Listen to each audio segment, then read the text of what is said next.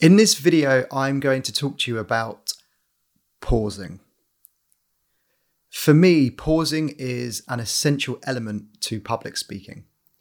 The reason for this predominantly is if your audience lose attention with what you're talking about, or you've gone off tangent too far, or if your sea of words are too many, what you can do is just stop, take a moment, look around at the audience, make sure everyone's paying attention, and then start speaking again.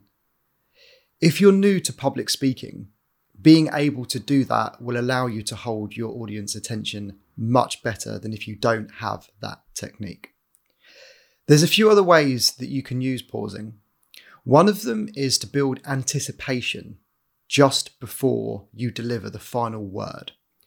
And another one is to pause after you've delivered the final word. These are both great parts of pausing, and really you need to know how to do both. So let me give you an example.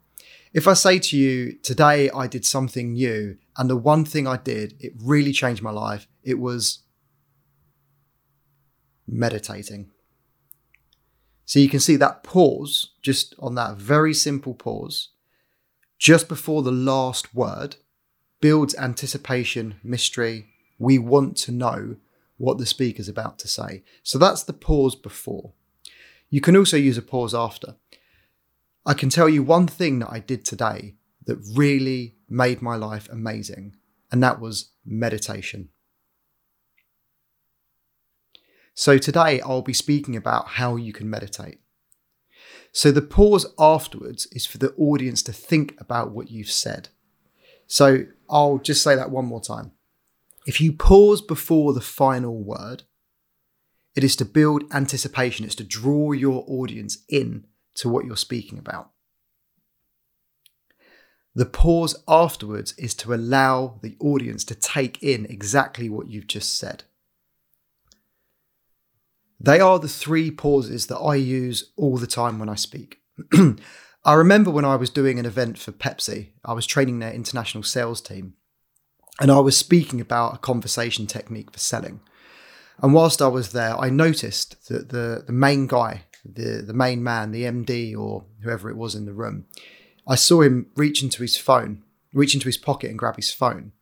So I stopped speaking and I just looked at him. I paused, looked at him. No one else in the audience knew what I was doing. He then realized that there was a pause, looked up. I got eye contact with him. He looked at me. There was like a half second where we looked at each other. Then I carried on speaking. When you're a good public speaker, you are in control of the audience. You're in control of everything that's going on. So if something's happening in the audience and you don't like it, you just pause, look directly at that person, wait for them to look back at you, then you can continue your speech. And that pause is awesome. It makes you look like a professional speaker, even when you're not. One final way of pausing, which will make you way more engaging to your audience and actually look like you're super intelligent. When you're in the questions phase of a, of a public speech or a, a coaching session, and someone asks you a question, and you know the answer. Someone says, What's the quickest way to build empathy with someone? And I'm raring to say, Reflect back. Instead, if someone says, What's the best way of building rapport with someone? I'll pause and I'll say, Hmm, good question.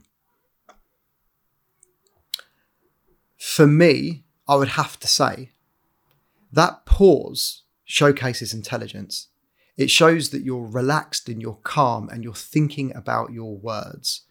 So, that additional pause that I just mentioned there is something that you use not on every question, but if you get a good question, that pause can enable the whole room to tune in to you answering and just make you look way more professional. So, I hope you've enjoyed this. If you have, give me a thumbs up and I will catch you on the next video.